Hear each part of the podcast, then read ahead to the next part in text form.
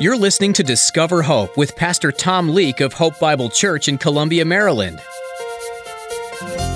Acts 11, 20 and 21, it says, There were some of them, men of Cyprus and Cyrene, who came to Antioch and began speaking to the Greeks also, preaching the Lord Jesus.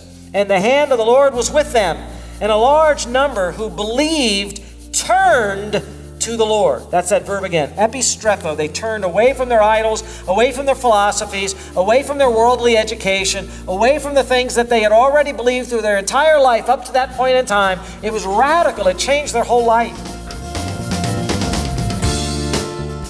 People leave the church, they walk away from faith. It's sad, but it's reality. So, what are you going to do about it? Today, as Pastor Tom wraps up this study in the book of James, you'll get an idea of what God expects. You'll be asked to go after them. If you know someone who's fallen, go help pick them up.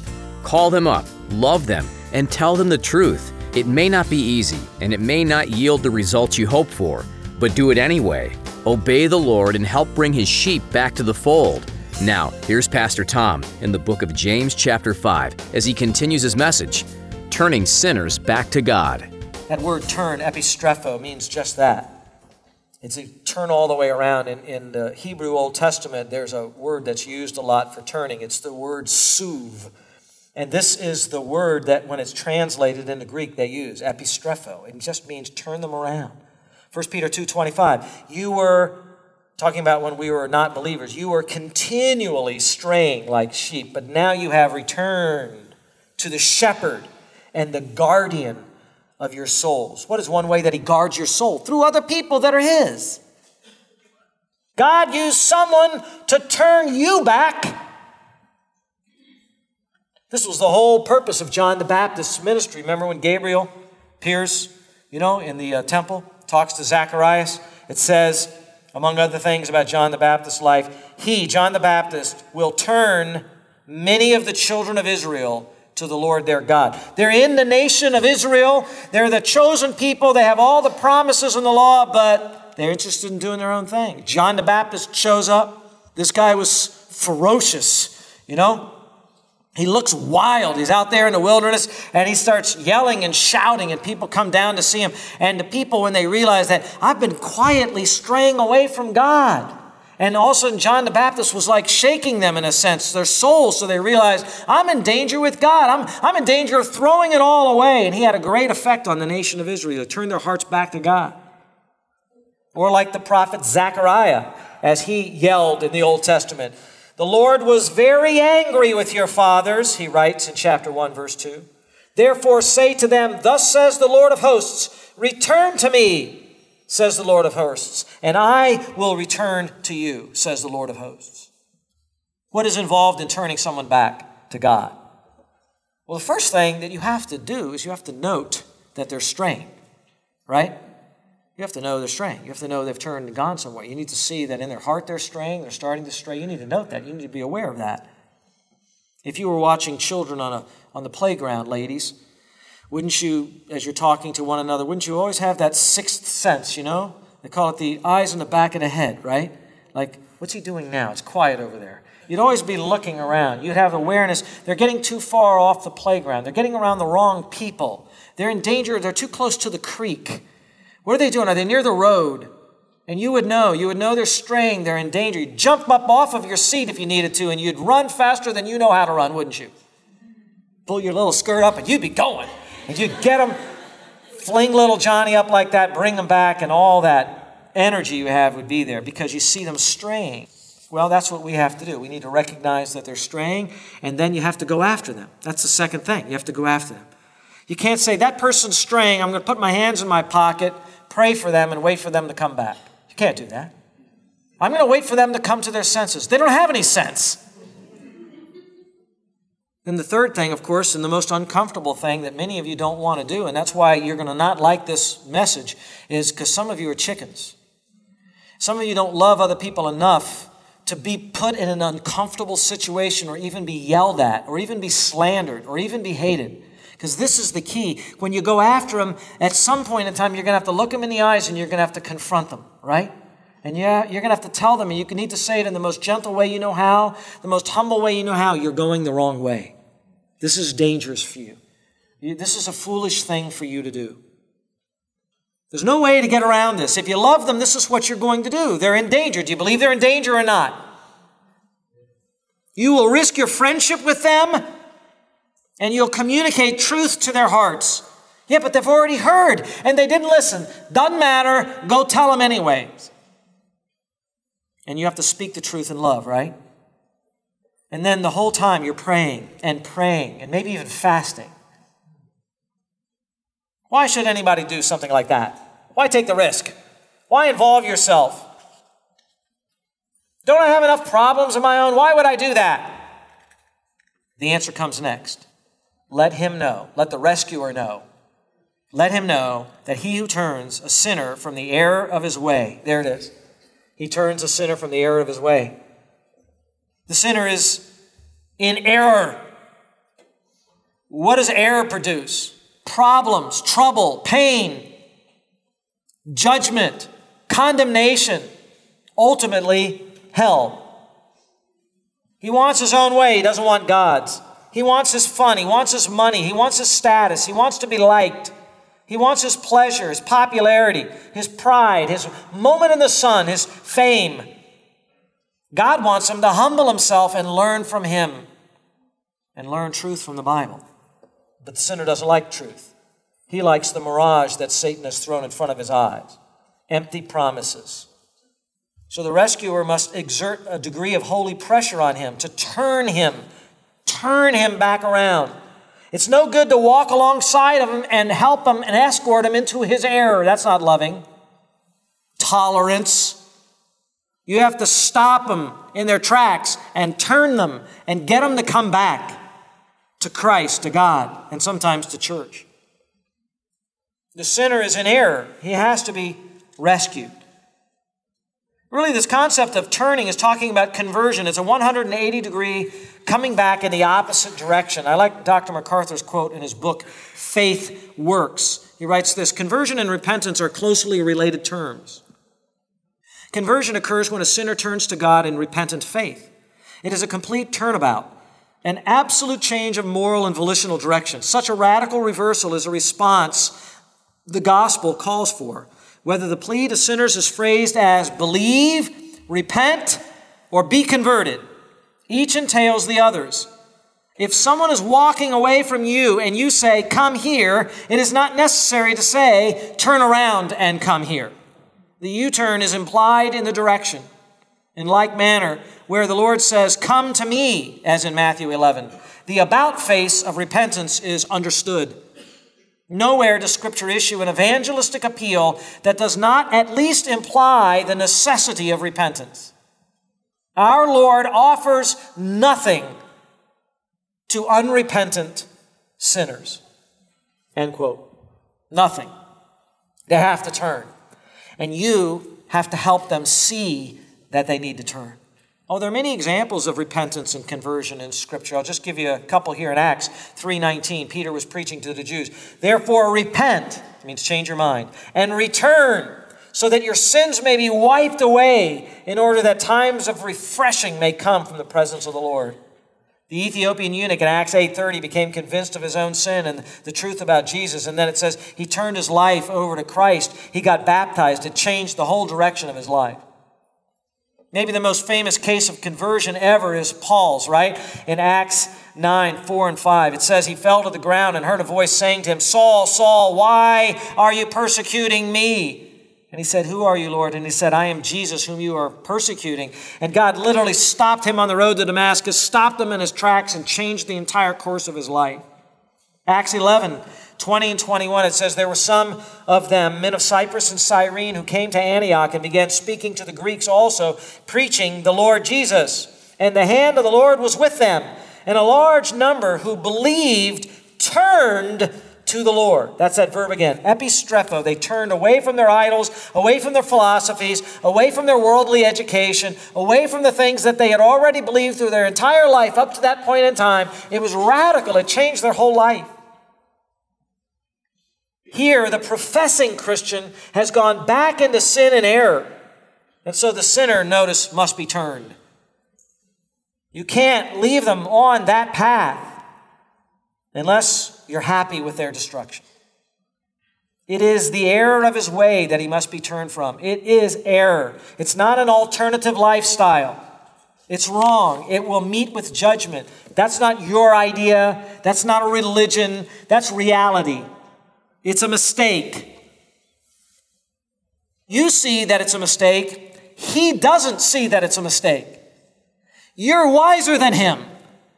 You've been given insight from God, and now you need to take that insight and take your scripture and plead with wisdom.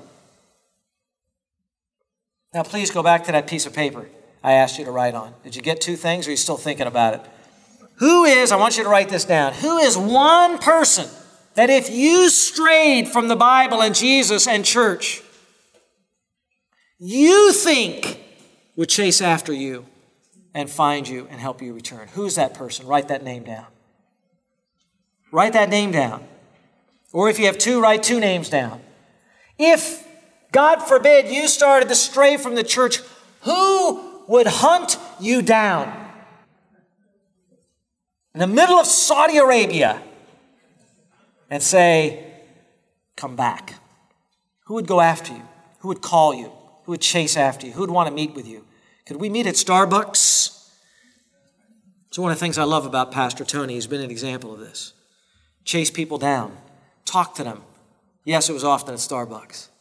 Talk to people, meet where they are, finding people he didn't even know that are straying. Someone else is praying for him and he's hunting them down. It's been a great example for us.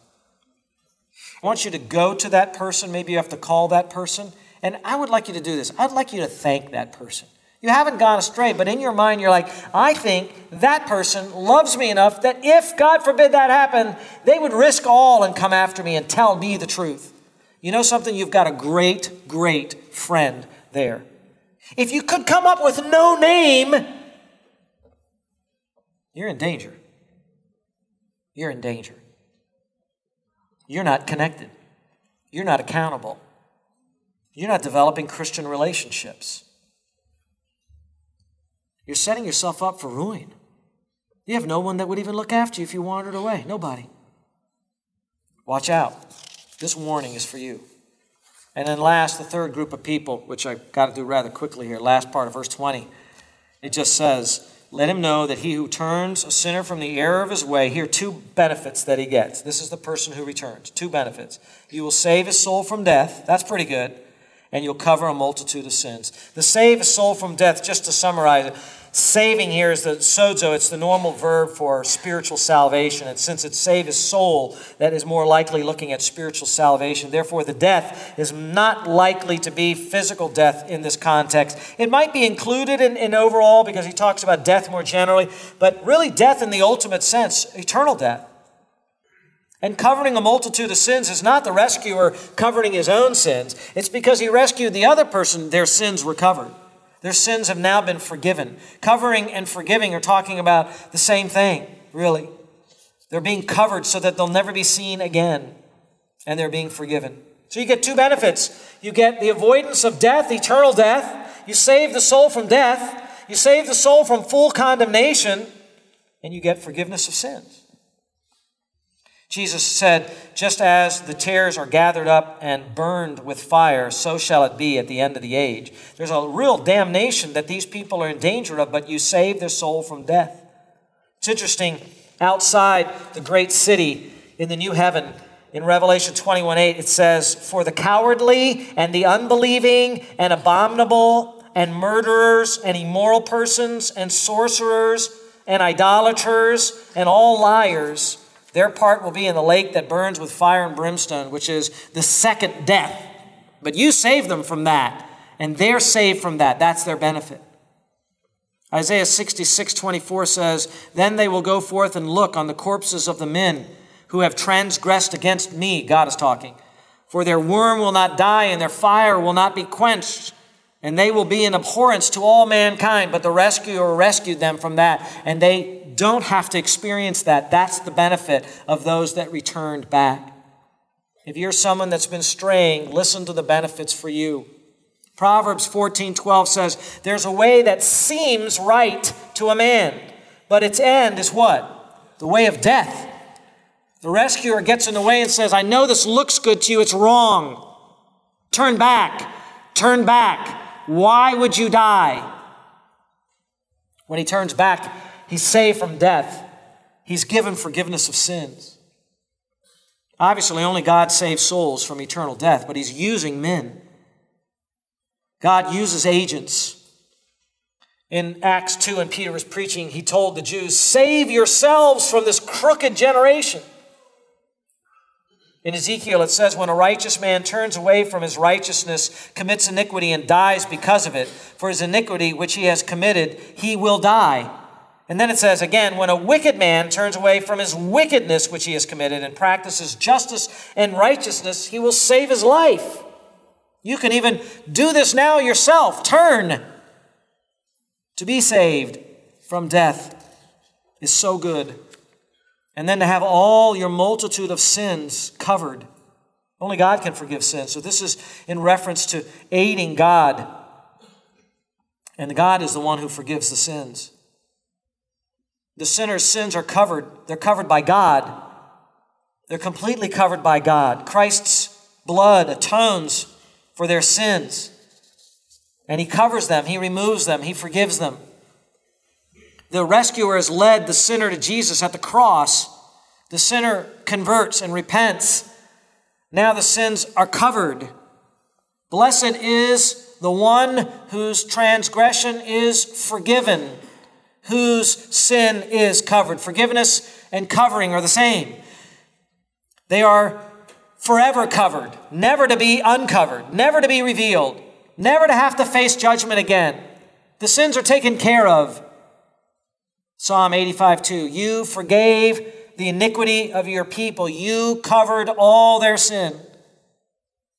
In the New Testament, this is applied to the atoning cross work of Christ. Blessed are those whose lawless deeds have been forgiven and whose sins have been covered, Romans 4 7.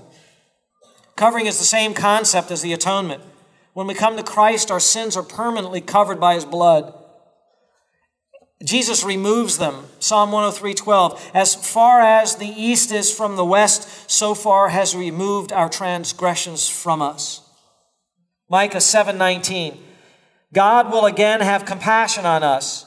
He will tread our iniquities underfoot. Yes, you will cast all their sins into the depths of the sea. They're gone, covered, forgotten. When you live in sin for a long time, you have a shameful legacy that now you have to own up for. And yes, there may be temporary consequences for your sins and your foolishness. And the more you're in the sin, the more consequences are spelled out, and you have to live with them. But here's the good news the eternal consequences for sins are removed in the cross of Christ. There's no condemnation for all those who are in Christ Jesus. As difficult as this work of reclaiming sinners for Christ is, the results are incredible. People will be forever forgiven and therefore forever grateful to you. They may hate you for a week, a month, a year. They may slander your name, a holy roller. But you risk it. That's true love. Secular society accepts people in their gross sin and calls that tolerance and acceptance love and chides the rest of us who reject that sin. That's not love. Psychology excuses people in their sin. It relabels their problems, and they never learn repentance. They call that approach loving and patient. Neither of those approaches is God's love. Both of them lead the sinner to destruction while patting them on the back. Those in society or in the church who pervert true love are false teachers. Only conversion out of a sinful lifestyle is love. Now, all these things are from God who reconciled us to himself through Christ and gave us the ministry of reconciliation. Namely, that God was in Christ reconciling the world to himself, not counting their trespasses against them. And he has committed to us the word of reconciliation. Therefore, we are ambassadors for Christ, as though God were making an appeal through us. We beg you, we beg you on behalf of Christ, be reconciled to God. God made Christ, who knew no sin, to become sin on our behalf, so that we might become the righteousness of God in Him. Luke 19 the Son of Man has come to seek and to save that which was lost. No wonder it says in Proverbs 11:30, he who wins souls is wise. Doesn't say it here in James, but I would add one other thought. He who turns a sinner back not only saves his soul from death, not only covers a multitude of his sins that he's committed, he also wins another worker for the kingdom of God. And this is what happened in Peter's sake on the night that Jesus was betrayed. And Peter was boasting about, I'll never deny you, Lord. And he tells him about the cock crow and all of that. He says, Simon, Simon, Satan has demanded to sift you like wheat. But I have prayed for you. And then he said these words Once you have turned back, returned, strengthen your brothers. That's what happens. When people know that they've been fools and they finally realize how much God loves them, they make pretty good workers in church. Because he who is forgiven much, what? Loves much. Amen. So here's the question Here's the question we close with Who are you willing to go after and chase down to win them back to Christ? Is there someone you gave up on a while ago, maybe tried? Maybe there's someone you were too chicken even to try.